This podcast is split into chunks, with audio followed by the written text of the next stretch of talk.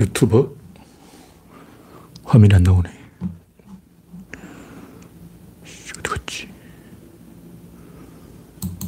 아, 오늘은 장소를 바꿔서 지금 방송을 시도하고 있습니다. 네, 화면을 띄우는데 조금 시간이 걸리겠습니다. 화면이 안 띄우면, 안 띄워지면 그냥 해야 되겠습니다.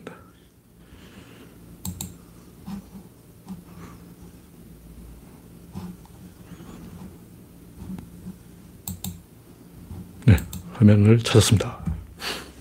가나다 마법사. 이상 있으면 말씀해 주시기 바랍니다. 이상 있으면 말씀해 주시기 바랍니다. 네.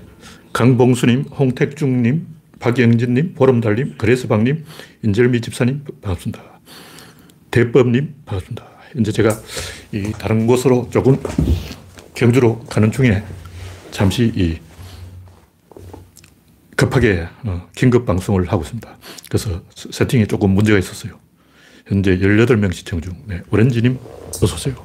제가 이제 작은 노트북으로 보고 있기 때문에 화면이 작아서 음, 조금 삐뚤어졌네요.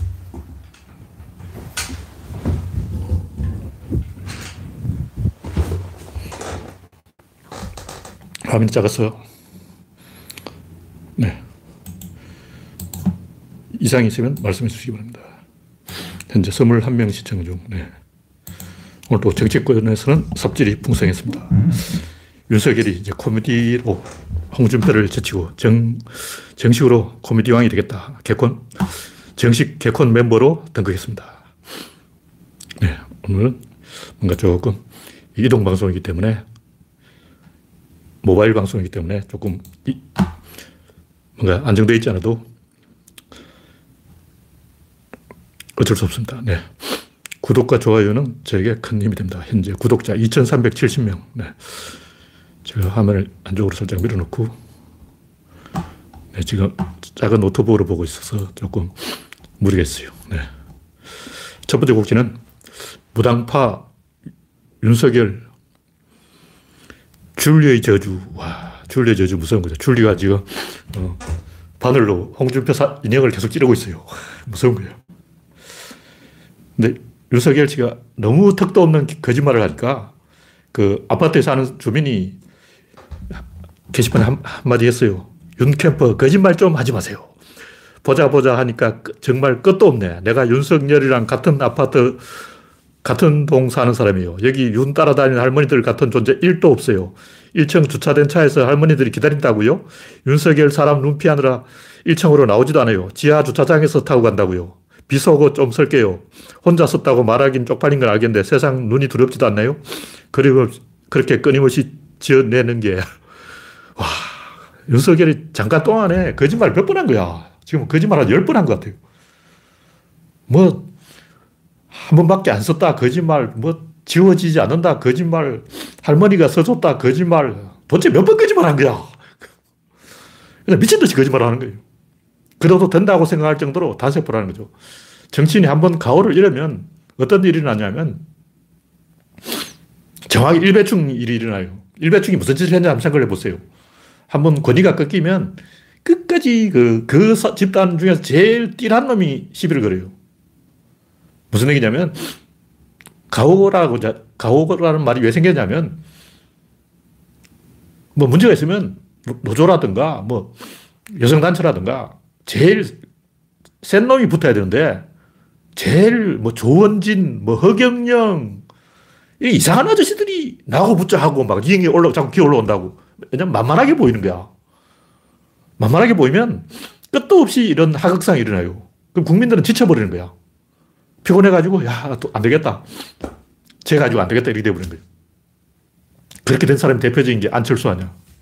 그렇게 되려고 하니까 무서워서 도망친 사람이 반기문이지.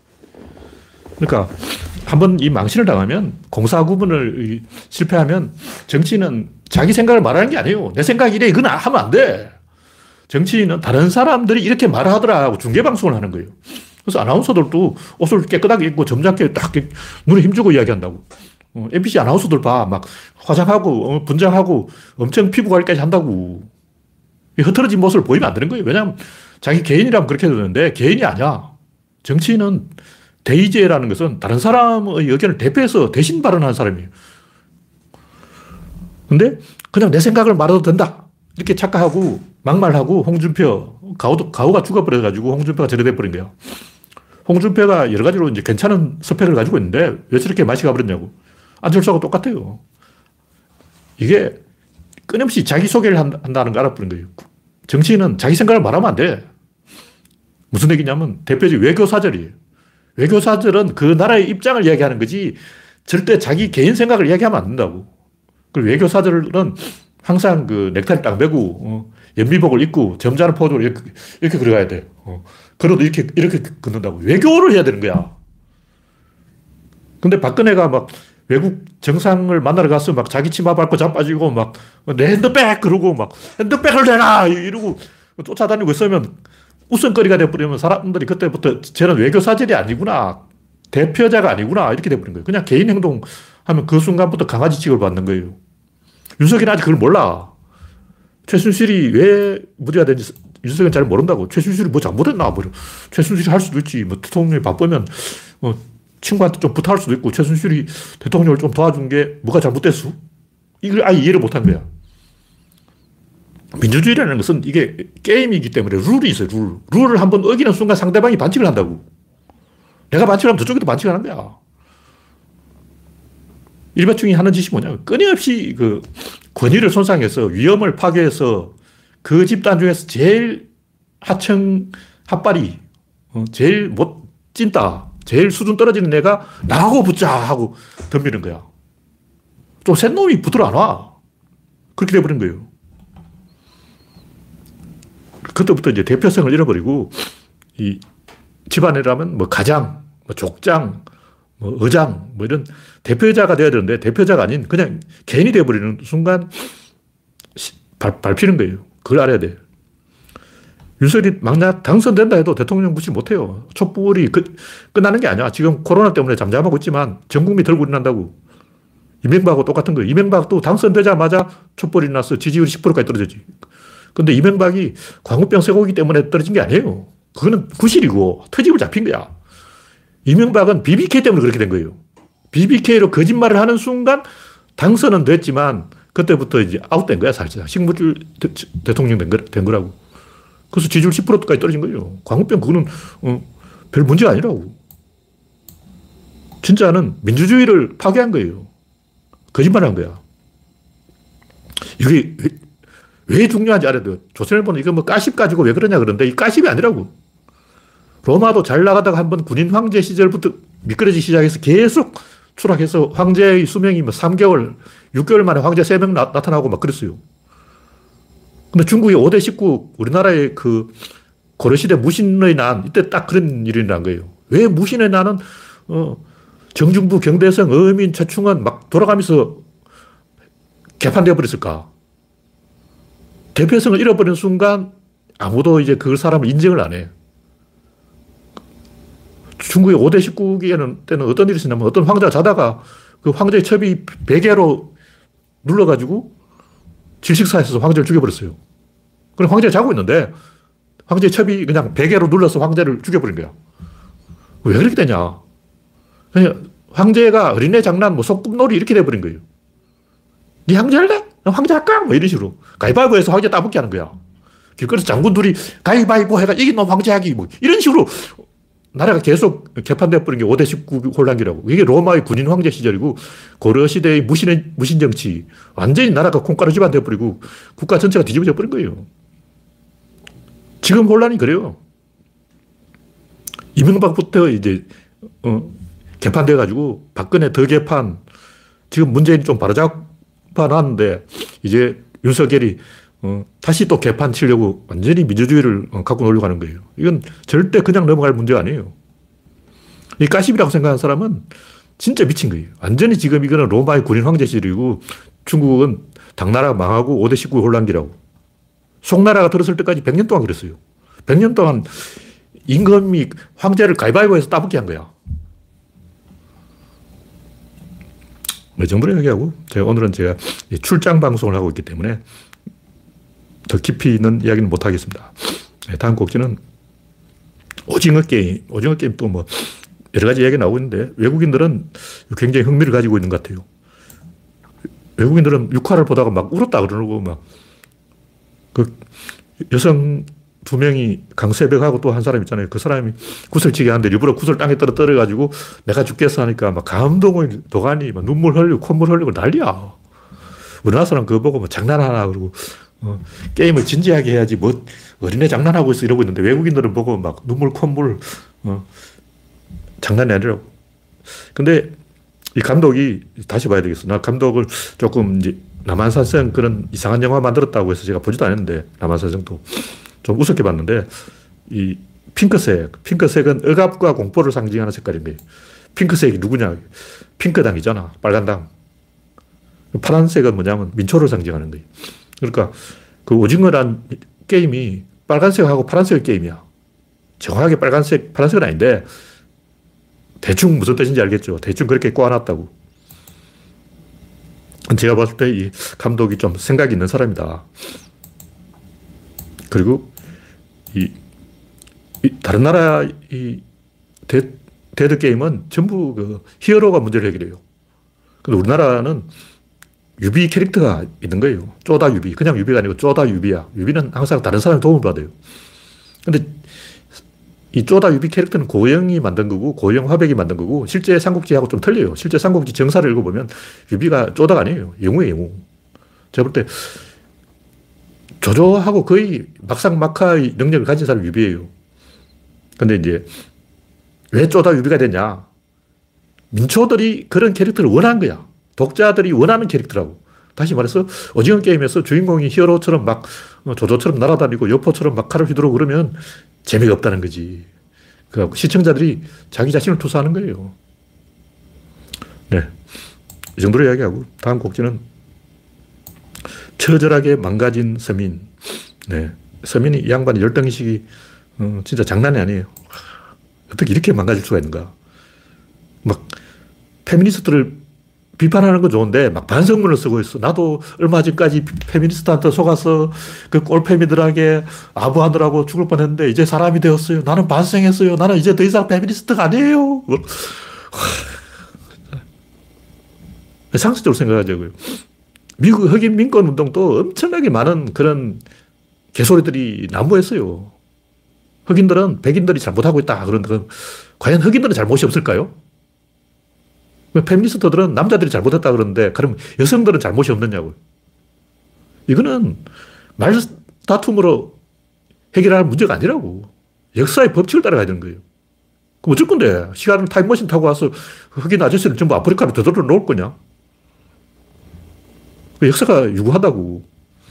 백인도 잘못했고 흑인도 잘못했는데 백인이 잘못한 것은 시스템적 잘못이고 제도적인 잘못이고 흑인이 잘못한 것은 개인적인 잘못이라고. 그 흑인은 한 명 한 명 잡아다가 너 왜 범죄를 저지를 거냐. 어. 그 범죄를 저지른 이유도 뭐냐면 흑인은 가족이 없어요. 가족이 왜 없냐고. 아프리카 잡아서 없지. 누가 아프리카 잡으라 그랬냐고. 아프리카에 가면 흑인도 가족 있어. 가족이 해체돼 버리면 장난이 아니에요.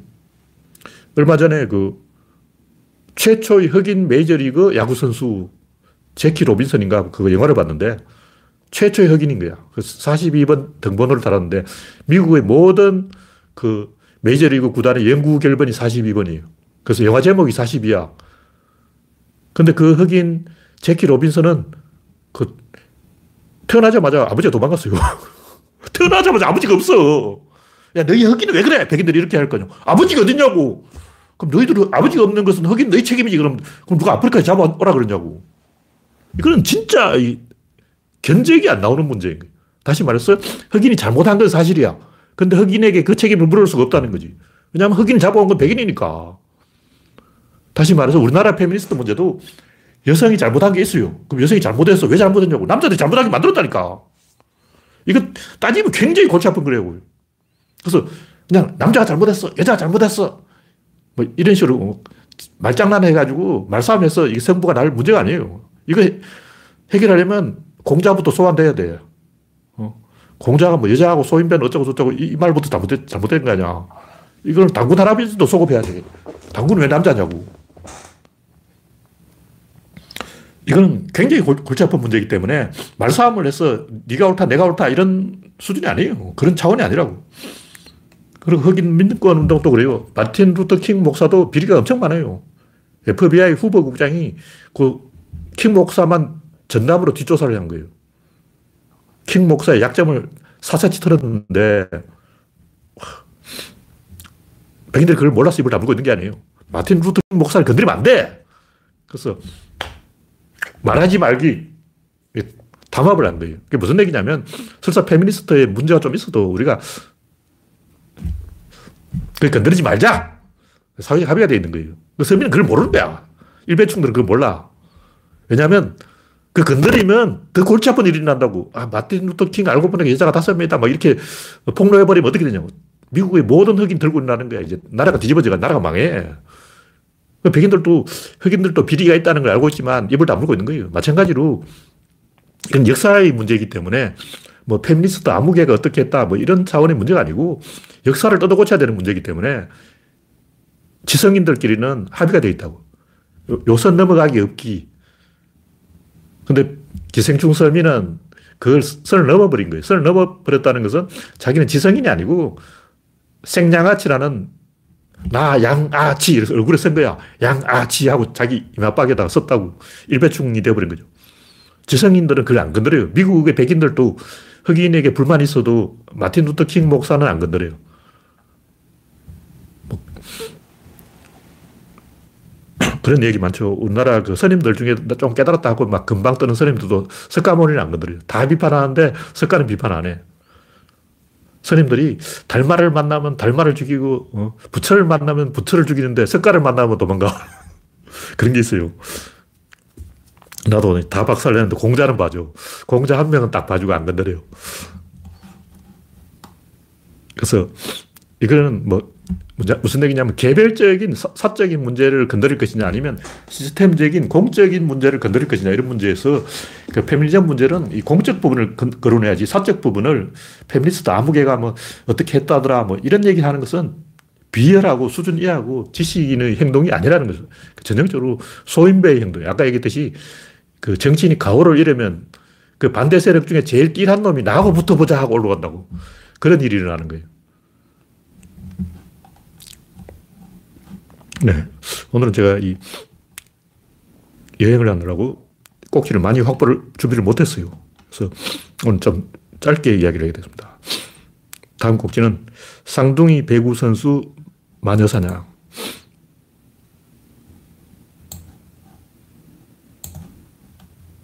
이것도 제가 볼 때 우리나라 기레기들이 굉장히 잘못하고 있는 사건 중에 하나인데 고의정 사건을 제가 저번에 여러 번 이야기했는데 보자 보자 하니까 끝도 없이 뉴스를 쏟아내는 거예요. 왜 그럴까? 살인사건은 굉장히 많은데 그 99%는 남자가 저질러요. 여자가 저지르는 살인사건 대부분 독살이야. 그러니까 사람이, 개가 사람을 물면 그 뉴스가 안 되는데 사람이 개를 물면 뉴스, 뉴스가 되는 거예요. 남자가 여자를 죽이면 신문에 안 나. 왜냐하면 여자 죽인 남자가 한두 명이냐고. 근데 여자가 남자를 죽이면 대서 특별히 되는 거야. 이게 불공정한 거지. 근데 일반인들은 그럴 수 있어요. 일반인들은, 어, 여자가 남자를 죽이다니 세상에 이런 일이 사람이 개를 물다니? 개가 사람을 무는 건 내가 들어봤는데 사람이 개를 왜 물어? 그러고 막 호들갑 떠는데 그 소인배. 우린 좀 배웠잖아. 글자 좀 아는 사람이라면, 지식인이라면 똥오줌은 가려야죠. 그래서 사람이 개를 물었다 하고 소킹하고 막 호들갑 떨고 동네방네 사람들아 사람이 개를 물었어 하고 어, 생쇼를 하는 것은 못 배운 사람들이 하는 거예요. 우리는 좀 배운 사람들은 이런 침착을 해야 돼. 뭐냐면 고유정 사건 제가 볼때 과잉보도예요. 과잉보도. 대표적인 얘가 조국 사건. 보수가 범죄를 저지르면 걔가 사람을 문 거야. 그 뉴스가 안 돼. 진보가 비리를 저지르면 사람이 개를 문 거야. 그래서 대스특필 내는 거야. 그래서 국힘당이 뭐 사고 친 거는 전혀 보도가 안 되는데 민주당이 사고 친 거는 막 생난리 치는 거야. 왜냐면 사람들이 민주당이 범죄를 저지르면 이럴 수가, 세상에 이럴 수가. 민주당은 도덕당이잖아. 도덕당이 어떻게 범죄를 저질 수 있나 하고 막 충격을 받는 거예요. 충격. 실제로 조회수가 올라가. 그러니까 국힘당이 범죄를 저질렀다니 뉴스에 딱 써놓으면 사람들이 조회를 안 해. 근데 민주당이 범죄를 저질렀다면 사람들이 막 클릭하는 거야. 미친 듯이 클릭해. 그러니까 조중동도 클릭수가 올라가니까 그런다고. 우리는 좀 배운, 배운 사람이니까 이런 데서 균형 감각을 가지고 중심을 잡아야 돼요. 우리는 이제 사람 개를 물었다 하고 흥분해서 막 동네방네 사람들아 하고 호들갑 떨면 안 된다는 거죠. 지성인이니까. 그래서 조국은 별 비리가 없는데도 어, 엄청나게 많이 보도가 되고 고의정도 별거 아닌데도 엄청나게 보도가 되고 상동이 배구 선수도 별거 아닌데 잘못한 게 뭐 있다는 거예요. 그냥 어, 꼬얌, 꼬얌을 잘못하는 거예요. 와, 꼬얌 하나 때문에 그 인생이 끝난다는 걸 말이 안 되잖아. 어? 그 SNS에 꼬얌 하나 잘못 썼다고 그 사람 인생을 박살내버리는 거는 이게 말이 안 되는 거예요. 이건 선 넘은 거야. 왜 이런 일을 할까? 이거는 뭐냐면 이 학폭, 학폭이 많이 있는데 이것을 이제 건절하기 위해서는 일벌 백계로 다스려야 되는데 한 놈을 오지게 조져버리면 이제 학교 폭력이나 일진 이런 게 없어지지 않을까. 그 한 놈이 상둥이죠. 한 놈 걸린 거야. 근데 이건 봉건 시대에 한 놈을 걸어가지고 오지게 패버리면 일벌 백계로 다스려진다는 것은 조선시대 이야기고 현대사회는 이런 걸 하면 안 돼요. 안 돼요. 한 놈을 조지라. 이거는 미개인들이, 야만인들이 하는 행동이에요. 베트남이라든가, 뭐, 아프리카라든가, 뭐, 우간다 이런 데서 이런 일이 있다면, 아, 거기는 좀 후진국이니까 그럴 수도 있겠네. 그런데, GDP 3만 불 넘어간 대한민국에서 이런 쪽팔리는 일이 일어났다는 것은 수준 이하인 거예요. 한국 수준이 이거밖에 안 되냐. 와. 특히 기레기들. 그래서 지금 문제가 뭐냐면 쌍둥이가 뭐 칼을 들고 위협했다. 이게 본질이 아니고 엄마가 배구 선수라는 게 본질이에요. 상둥이 내가 볼 때 잘못한 게 없어. 엄마가 더 잘못했어. 엄마가 치맛바람으로 밀어주고 땡겨주고 이게 조선시대 이야기 아니야. 저 저번에도 얘기했지만 음악 시간 노래 부르는데 뭐 선배가 땡겨주고 후배가 밀어주고 막 졸업식 노래 이상한 얘기 나오더라고. 그 불법을 왜 졸업식 노래에 늘어나냐고. 졸업식이 불법 졸업식이냐? 뭐. 와. 선배가 밀어주고 후배가 땡겨주고 엄마가 도와주고 그건 반칙이에요. 이게 공정하지 않은 거야. 근데 조선시대는 다 그렇게 했다고. 그러니까 뭐냐면 이 중국은 관시가 지배하는 사회라서 교통사고 나면 보험사에 전화를 하는 게 아니라 각자 자기 관시한테 전화를 한다는 거예요. 지금도 그런지 모르겠지만 그 후진국이죠. 그러니까 마녀사냥이 왜 일어났겠냐고. 소빙하기, 마녀사냥이 원래 14세기부터 시작됐는데 17세기에 제일 시끄러웠어요. 그러니까 마녀사냥 초기에는 별로 안 죽었어. 말기에 다 죽은 거야. 그때는 근대화 되려고 근대 초입, 근대화가 막 시작되고 있는데 산업혁명 저쪽에서 막 일어나고 있는데 그때 마녀사냥을 본격화된 거예요. 독일의 30년 전쟁, 그때 제일 마녀 사냥이 활발했는데 왜 그랬을까? 소빙하기 때문에 날씨가 추워서 얼어 죽을 판이니까 이게 뭔가 카톨릭이 이게 뭔가 권위를 잃은 거야. 그래서 사람들이 마녀를 죽인 이유가 뭐냐면 세상이 하도 개판이니까 니 죽고 나 죽고 아사리판이 된 거예요. 그러니까 정 안 되면 억울한 사람이라도 죽이자. 억울한 사람을 죽이면 하나님이 야 너희들 무슨 일 있냐? 야 너희 인간들 뭐 왜 그러냐? 하고 관심을 가져줄 거 아니야. 그래서 마녀를 한 40만 명 죽이니까 소빙, 소빙하기가 물러갔어. 페스트도 물러갔어. 페스트, 소빙하기 30년 전쟁, 이때 유럽이 절망에 빠졌어요. 페스트로 인구 절반 죽고, 30년 전쟁으로 독일 인구 절반 죽고, 다 죽어버린 거야. 인간이 다 죽었어. 농사 흉년 들어서 다 죽고, 그때 우리나라도 경신대기근으로 엄청나게 많이 굶어 죽었어요. 그러니까 도처에서 사람이 죽으니까 막 답답해서 그냥 만져 사냥을 한 거라고.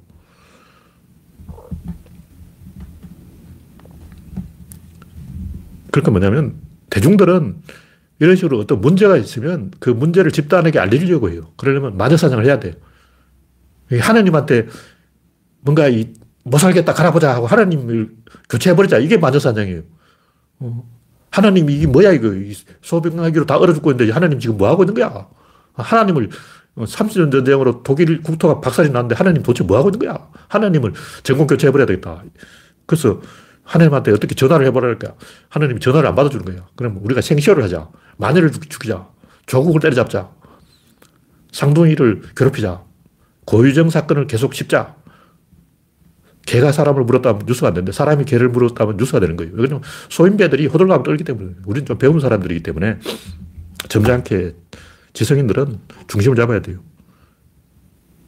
원래 이 남자가 여자 죽이는 것은 애사로운 일이고 여자가 남자 죽이는 것은 쇼킹한 일이에요. 근데 쇼킹하다고 쇼킹해가지고 막 호들갑 떠는 것은 못 배운 사람들이에요. 우리는 어, 연하게 그런 것을 웃어넘길 수 있어야 된다. 네, 다음 곡기는 코페르니쿠스식 적 전환. 코페르니쿠스라는 것은 천동설에서 지동설로 관점이 바뀐 거죠. 그러니까 내가 중심이고 배경이 움직인다. 이렇게 생각하는데 거꾸로 배경이 중심이고 내가 움직인다. 그걸 이제 코페르니쿠스가 어? 이렇게 볼 수도 있겠네. 근데 이렇게 역지사지로 뒤집어 놓고 보는 거는 누구나 할 수 있는 거 아니야. 누구나 상대방 입장에서 생각해 보자. 여러분이 좀 철이 든다는 게 그거예요. 어린애들은 항상 자기 중심적으로 생각해요. 왜냐면 어린애들은 무슨 일이 있으면 꼭 그걸 부모한테 알려야 돼요. 그래야 생존 확률이 높다고. 그래서 어린애들은 자기 중심적으로 생각하는 게 맞아요. 지가 잘못해놓고도 막 끝까지 잡았대. 애들 싸움 나면 서로 제가 잘못했어요. 그러고 난 잘못한 게 없어. 그러고 진짜 납득을 못 한다고. 막 억울해. 왜 그러냐면 호르몬이 나와요. 그러니까 다섯 살, 일곱 살 이런 애들은 자기들이 잘못해놓고 끝까지 인정을 안 하려고 하는 그런 호르몬이 나오기 때문에 그래. 막 억울해. 왠지 억울해. 지가 잘못해도 억울해. 그 느낌이에요, 느낌. 호르몬이 그렇게 나오는 거더라고. 근데 좀 이제 철이 들면, 어른이 되면 입장 바꿔 생각해보고, 왜냐면 형과 동생이 싸우면 누가 잘못했는지 봐야 되거든. 어른이 되면 이제 중재를 해야 된다고. 형이 잘못했는데 동생이 잘못했는데 이거 시비를 계속 시시콜콜 따지면 끝이 없어. 심판을 되어가지고 중재를 하려면 역지사지로 생각해 봐야 되는데 이걸 처음 한 사람이 코페르니쿠스고 이걸 아, 코페르니쿠스의 그 전환을 공, 이야기한 사람이 칸트인데 별거 아니에요. 그냥 그렇게 한번 뒤집어 봤다 이거죠. 근데 사물이 있고 사건이 있는데 사물은 항상 이 관측자가 있어요. 그러니까 보는 사람이 있고 보여지는 대상이 있는 거야. 내가 보고 저기 어, 보는 주체가 있다고? 저쪽에 객체가 있는 거예요. 주체와 객체가 있는 거라. 근데 사건으로 보면 주체와 객체가 있는 게 아니고 상호작용이 있는 거예요. 무슨 얘기냐면 꼬맹이 두 명이 싸운다면 서로 네가 잘못했어, 내가 잘못했어 대결을 하는데 어른이 보면 네가 잘못했고 내가 잘못했는 게 아니고 아, 요 좁은 방에 가둬놓으니까 요 싸우는구나. 방문을 열고 밖에 날씨 좋으니까 나가 놀아라. 안 싸워요. 바로, 어, 가끔 그 강아지도 보면 이웅종 소장인지 그 이형종인지 강아지 문제를 잘 해결하는 아저씨가 있어요. SNS, SBS에 보면 어, 동물농장. 강아지 두 마리가 엄청나게 열심히 싸우는데 사실 알고 보니까 산책이 부족하다든가 뭐 어, 아주 사소한 것 때문에 다른 이유가 있어요. 그러니까 개 두 마리가 싸우는 것은 이 개가 이 개한테 불만이 있는 게 아니야. 그냥 습관이 되어서 그런 거고 진짜 이유는 항상 다른 데 있다는 거죠. 그게 이제 구조론의 관점이에요. 그러니까 얘 둘이 싸우는 것은 이 둘의 관점이 아니고 주체책이 있는 거예요. 이 둘을 싸움 붙이는 주체책이 있다고. 어저께는 엄마 개하고 딸 개가 막 열심히 싸우는데 알고 보니 그 집 견주 아빠가 문제더라고. 그 아빠가 막, 아, 어, 아저씨가 그, 개 한 마리가 마음에 안 든다고 막 혼을 냈더니 그게 받은 스트레스를 자기 엄마 개한테 푸는 거예요. 그 엄마 개하고 딸 개가 싸우는데 아버지가 그 집주인이 딸 개를 한번 안아, 주니까 바로 해결됐어. 바로 해결돼서 엄마하고 이제 그, 그날부터 안 싸워. 그 엄마하고 지금까지 왜 싸웠냐고. 항상 이런 식으로 A와 B가 싸우고 있으면 양자를 통일하는 제3의 문제가 있는데 그 싸움의 문제는 그 양자가 공유하는 공간에 있어요. 일단 남북한이 왜 이렇게 싸우고 있을까? 중국이 땅을 다 따먹어버려가지고 땅이 없어서 그런 거예요. 왜 남한하고 북한하고 싸우냐고. 중국 땅이 저렇게 넓은데. 근데 중국 놈들이 중국 땅을 다 차지해버려가지고 우리는 구석에 몰려가지고 땅이 없으니까 싸우고 있다고. 러시아 땅이 다 우리 거라고 해봐. 남북한이 싸우겠냐고. 땅이 없으니까 그렇지. 그러니까 항상 어떤 둘의 대결이 있으면 이 둘을 통일하는 제3이 있고 이 3은 사물이 아니고 사건이라는 거죠. 사건의 관점을 획득해야 이걸 알 수가 있는데 우리는 이걸 구분을 잘 못해요. 예를 들면 계산하고 숫자하고 사람들 그잘 헷갈려 하는 거예요. 하드웨어하고 소프트웨어를 헷갈려요. 재료하고 요리를 헷갈려요. 1, 2, 3, 4, 이건 손가락은 숫자죠. 하나, 둘, 셋, 넷, 다섯. 이거 숫자라고. 근데 이걸 더하고 빼고 하는 것은 이건 계산이라고. 계산하고 숫자하고 다른 거예요. 근데 우리는 왜 수학이라고 부르냐고. 산학이라고 불러야지. 계산. 하니까 산학. 이렇게 해야지. 옛날은 산학이라고 부르는데 지금은 수학이라고 그러잖아요. 숫자를 연구하냐? 아니요. 셈을 연구하는 거예요. 뭔가 이게 좀 잘못되어 있잖아요. 그러니까 요리 재료하고 요리는 다른 것이다. 하드웨어와 소프트웨어는 다른 것이다. 연력과 기납은 다른 것이다. 원인과 결과는 다른 것이다. 전체와 부분은 다른 것이다. 사건과 사물은 다른 것이다. 이걸 알아야 돼. 근데 대부분 사람들은 그걸 몰라. 사건과 사물이 다르다는 걸 몰라. 막 섞어서 이야기한다고. 사건은 상호작용으로 형태로만 존재해요. 사물은 떨어져 두 개가 있어. 항상 관측자가 있어. 사물은 혼자 있을 수가 없어요. 우주 공간에 어떤 딱 하나 고립된 하나, 다른 어떤 것도 관계가 없이 딱 하나가 고립된 것이 우주 공간에 있을 수는 없어요. 왜냐하면 외부와 어떻게도 연결이 안 되면 그건 없는 거예요. 상호작용은 대상이 없으면 그건 존재가 부정되는 거예요. 그래서 우리가 이 또 한 번의 코페르니쿠스 전환을 해야 된다. 관측자와 관측 대상의 관계, 이걸 이제 칸트가 이야기했는데, 이거는 사물의 관계고, 우리는 사건의 코페르니쿠스 전환을 해야 된다. 다시 말해서 하드웨어에서 소프트웨어로 바꿔야 된다는 거예요. 근데 구조론으로 보면 하드웨어 안에 소프트웨어가 있어요.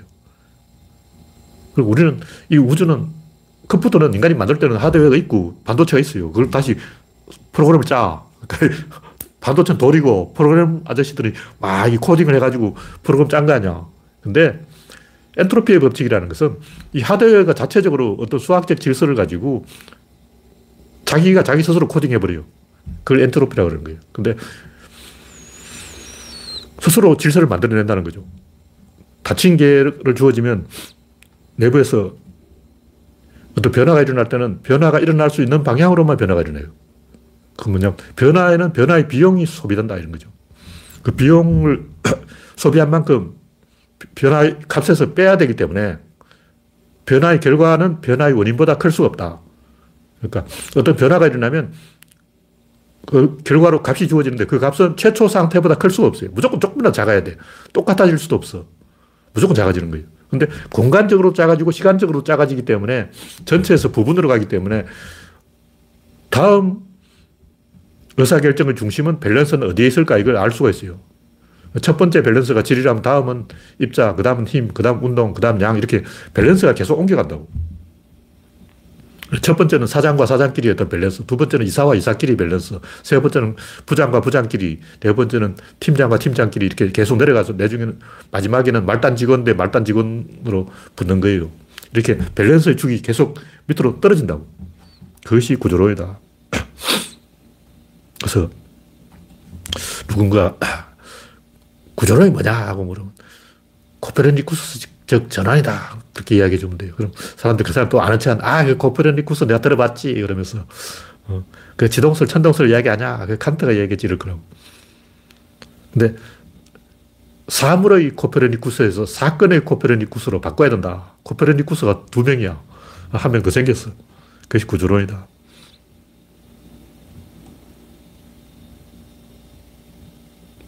인류의 문명은 지금까지는 사건으로 보는 관점은 딱 하나밖에 없어요. 그게 인과율이에요. 근데 석가모니는 하나를 더 이야기했어.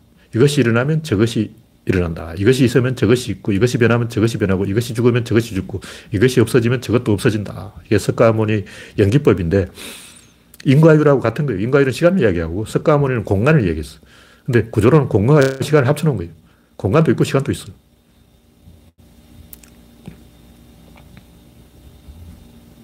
그래서 어떤 둘이 합쳐지면 그 안에 밸런스가 만들어지고 밸런스가 만들어지면 방향성이 만들어지고 방향성이 만들어지면 기세가 만들어져요. 무슨 얘기냐면 우리는 어떤 관측자와 관측 대상이 둘 가지고 이야기해요. 그러니까 칸트는 주체, 객체 이둘 가지고 이야기해요. 주체와 객체 둘 가지고 이야기하는 거예요. 근데 이 둘이 합치면 제3의 플러스 알파가 있는 거예요. 근데 제3이 있으면 둘에서 하나로 가는 방향성이 있는 거예요. 방향성이 있으면 여기서 한 걸음 더 간다고. 네 번째가 나와. 네 번째가 나오면 그 다음에는 기세가 생겨요. 그 뭐냐. 이 방향성이 있으면 이 방향성이 맞물리는 정도가 생겨요. 톱니가 맞물리는 정도가 생긴다고. 배가 항해를 한다고 치죠. 제일 처음에 물의 힘. 파도가 세면 배가 못 가는 거죠. 그 물을 뚫고 나가는 배의 힘. 배 엔진이 세야 돼. 그러니까 물의 힘과 배의 힘이 부딪히는 거예요. 그 힘이 어디냐면 키에 있어요. 키가 그걸 물과 배를 동시에 조종해. 그게 밸런스 힘이라는 거죠. 그, 그 키를 누가 잡냐? 선장이 잡고 있는 거예요. 그 선장은 어디를 보고 있냐? 등대를 보고 있는 거예요. 그럼 그 배의 속도는 지금 어, 몇 마일이냐? 그러니까 물과 배와 선장과 등대와 속도까지 다섯 개를 봐야 돼요. 두 개가 있으면 다섯 개가 있는 거예요. 근데 칸트는 그냥 두 개를 봤고, 칸트 이전에는 한 개를 본 거야. 그냥 보여지는 한개 봤다. 어, 보고, 어, 저 태양이 가네? 음, 태양이 있군. 음, 저기 태양이 지구를 돌고 있어. 한 개를 본 거예요. 근데 태양이 도는, 태양의 중심으로 보면 지구가 도는 게 아니야. 두 개, 태양과 지구 두 개를 움직이는 본 거죠. 그럼 이 두 개를 봤으면 이 두 개의 합친 제3의 어, 지구가 태양을 도는 게 아니고 지구는 태양 주변에 원형 궤도, 타원 궤도 위에 존재하는 거예요. 그 궤도를 봐야 돼. 그건 뭐냐면 중력이라고. 다시 말해서 맨 처음에는 원시인들은 태양을 봤고 코페르니쿠스가 지구를 본 거예요. 그 세 번째 봐야 될 게 뭐냐면 중력이야. 중력이 태양과 지구를 묶어 놓은 거야. 그게 상호작용이라고. 그럼 세, 개, 세 가지를 봤죠. 그 다음에 여기서 이제 네 번째를 봐야 되고, 다섯 번째를 봐야 되고, 어. 계속 봐야 될 게 추가되는 거예요. 다섯 가지 봐야, 아, 뭐 좀 봤네, 이러지. 세 개 정도 보고, 아, 뭐 좀 봤다, 이렇게 이야기 만드는 거죠. 그래서 계속 이 봐야 될 게 늘어난 다섯 개까지를 봐야 뭘 좀 봤다 고 말할 수 있다. 여기까지 보면 음, 구조론을 좀 안다. 이렇게 말할 수 있어요. 이게 왜 중요하냐면 다섯 가지 보면 의미를 볼 수 있는 거예요. 인생이 허무한 이유가 뭐예요? 그 다섯 번째를 못 보는 거예요. 네 번째까지 봐도 소용없어. 어, 나 태양을 봤어? 안 쳐줘. 나 지구도 봤어? 안 쳐줘. 나 중력도 봤어? 안 쳐줘. 중력 봤어? 어쩌라고. 어, 중력 봤다고 뭐 쌀이 나오나 떡이 나오나 콩이 나오나 팥이 나오나 아무 소용없잖아. 뭐 중력이 뭐 어쩌라고. 중력, 그래, 중력 어째. 아무 의미가 없는 거예요. 내가 중력을 봤다고 해서 막 신나가지고 호들갑 떨게 아니라고. 의미를 봐야 돼. 의미를 본다는 내가 그 상황에서 무엇을 해야 될지를 아는 거예요. 그래서 압도적인 허물을 극복할 수 있는 의미를 봐야 되는데 의미를 보려면 톱니가 맞물려 돌아가는 정도 이걸 봐야 돼요. 이걸 못 보면 아직 의미를 본 게 아니야. 다시 말해서 자연이 있어. 인간이 있어. 그럼 자연과 인간 사이에 뭐가 있냐? 문명이 있는 거야. 세 번째. 자연 1번, 인간 2번, 세 번째 문명, 네 번째, 그 문명의 진보라는 방향성이 있는 거예요. 다섯 번째까지 봐야 된다. 그 다섯 번째가 여러분이 얻어야 될 의미라는 거죠. 그래서 난 자연을 봤어. 아, 난 인간을 봤어. 아, 나는 문명을 봤어. 아, 나는 그 문명의 진보를 봤어. 여기까지 본 거는 겨우 네 개를 본 거예요. 여러분이 그 상황에서 무엇을 해야 되는지 다섯 번째를 봤을 때 진보에 내가 어떻게, 어, 키를 조율을 해야 되는지 알았을 때, 아, 이 사람이 뭔가 좀 아는구나. 의미를 찾았구나. 왜 사는지 답을 알았구나. 당신이 왜 사는, 왜 사니? 너 왜 살아? 이렇게 물으면, 나 왜 산다? 이렇게 대답을 할 수 있는 거예요. 그 다섯 번째가 여러분의 대답이라고. 네 번째까지는 아직 대답 아니야. 진보를 알았다고 해서 아직 여러분이 답을 찾은 게 아니에요. 마지막으로 어리까지 말할 수 있어야, 아, 내가 좀 인생의 답을 찾았어. 내가 당장 무엇을 해야 되고 무엇을 하지 말아야 될지 알겠어. 여러분 과연 그 다섯 번째를 봤냐고. 진보까지 본 건 아직 그 진중권 정도고 본 게 아니야. 진중권이, 아, 나도 진보 정도는 알아. 그래봤자 어리가 없잖아. 자기 할 일을 못 찾은 거예요, 진중권은. 개판되어 버린 거예요. 그래서 경, 경기장에 선수가 있다면 선수만 보지 말고, 아, 경기장도 있구나. 경기장만 보지 말고 주차책이 있구나. 주차책이 있으면 뭐냐면 흥행이 있어. 흥행 카드. 주차책이 원하는 것은 흥행이라고. 그걸 봐야 돼. 어. 뭐든지 보면 이 흥행이 되는 쪽으로 어, 세상이 움직인다는 걸 알아야 돼요. 그럼 윤석열이 될까? 이재명이 될까? 여러분, 윤석열이 되는 게 대한민국의 흥행에 도움이 된다고 보느냐? 이재명이 되는 게 대한민국의 흥행에 도움이 된다고 보느냐? 이걸 가지고 판단을 해야 되는 거예요. 그 여러분이, 어, 그 끼어들 수 있는 근거라고. 거기까지 가기 전에는 그 세상 진보한다고 치고, 그럼 어쩌라고 진보하는데, 어, 네가 진보하든 말든 내가 무슨 상관이야. 진보하라. 나 할 일 없어. 발장 끼고 그래. 음, 그래, 네 진보해. 이러고 있는 거예요. 그 다섯 번째, 어디까지 가야, 아, 나도 할 일이 있구나. 이렇게 게임에 참여할 수 있는 거죠. 여러분이 이 게임에 참여하려면 뭐또 여러분도 판돈 있어야 될 거 아니야. 판돈 10원도 없는데 도박판에 끼워달라면 끼워주겠냐고. 경마장에 가도 입장료를 내야 돼. 옛날에 입장료 100원이었는데 얼마 전에 가보니까 500원인데 지금 얼마 하는지 모르겠어요. 지금도 경마장에 입장료가 천 원쯤 할 것 같은데 옛날에 100원이었어요. 100원만 내면 경마장에 들어가서 하루 종일 그 탱자탱자하고 놀 수가 있었어요. 그 잔디밭에 누워가지고 낮잠도 자도 되고 좋아. 그 경마장 안에 박물관도 있는데 구경도 하고. 네. 8시 9분이 됐기 때문에 오늘 방송은 이것으로 줄이겠습니다. 네.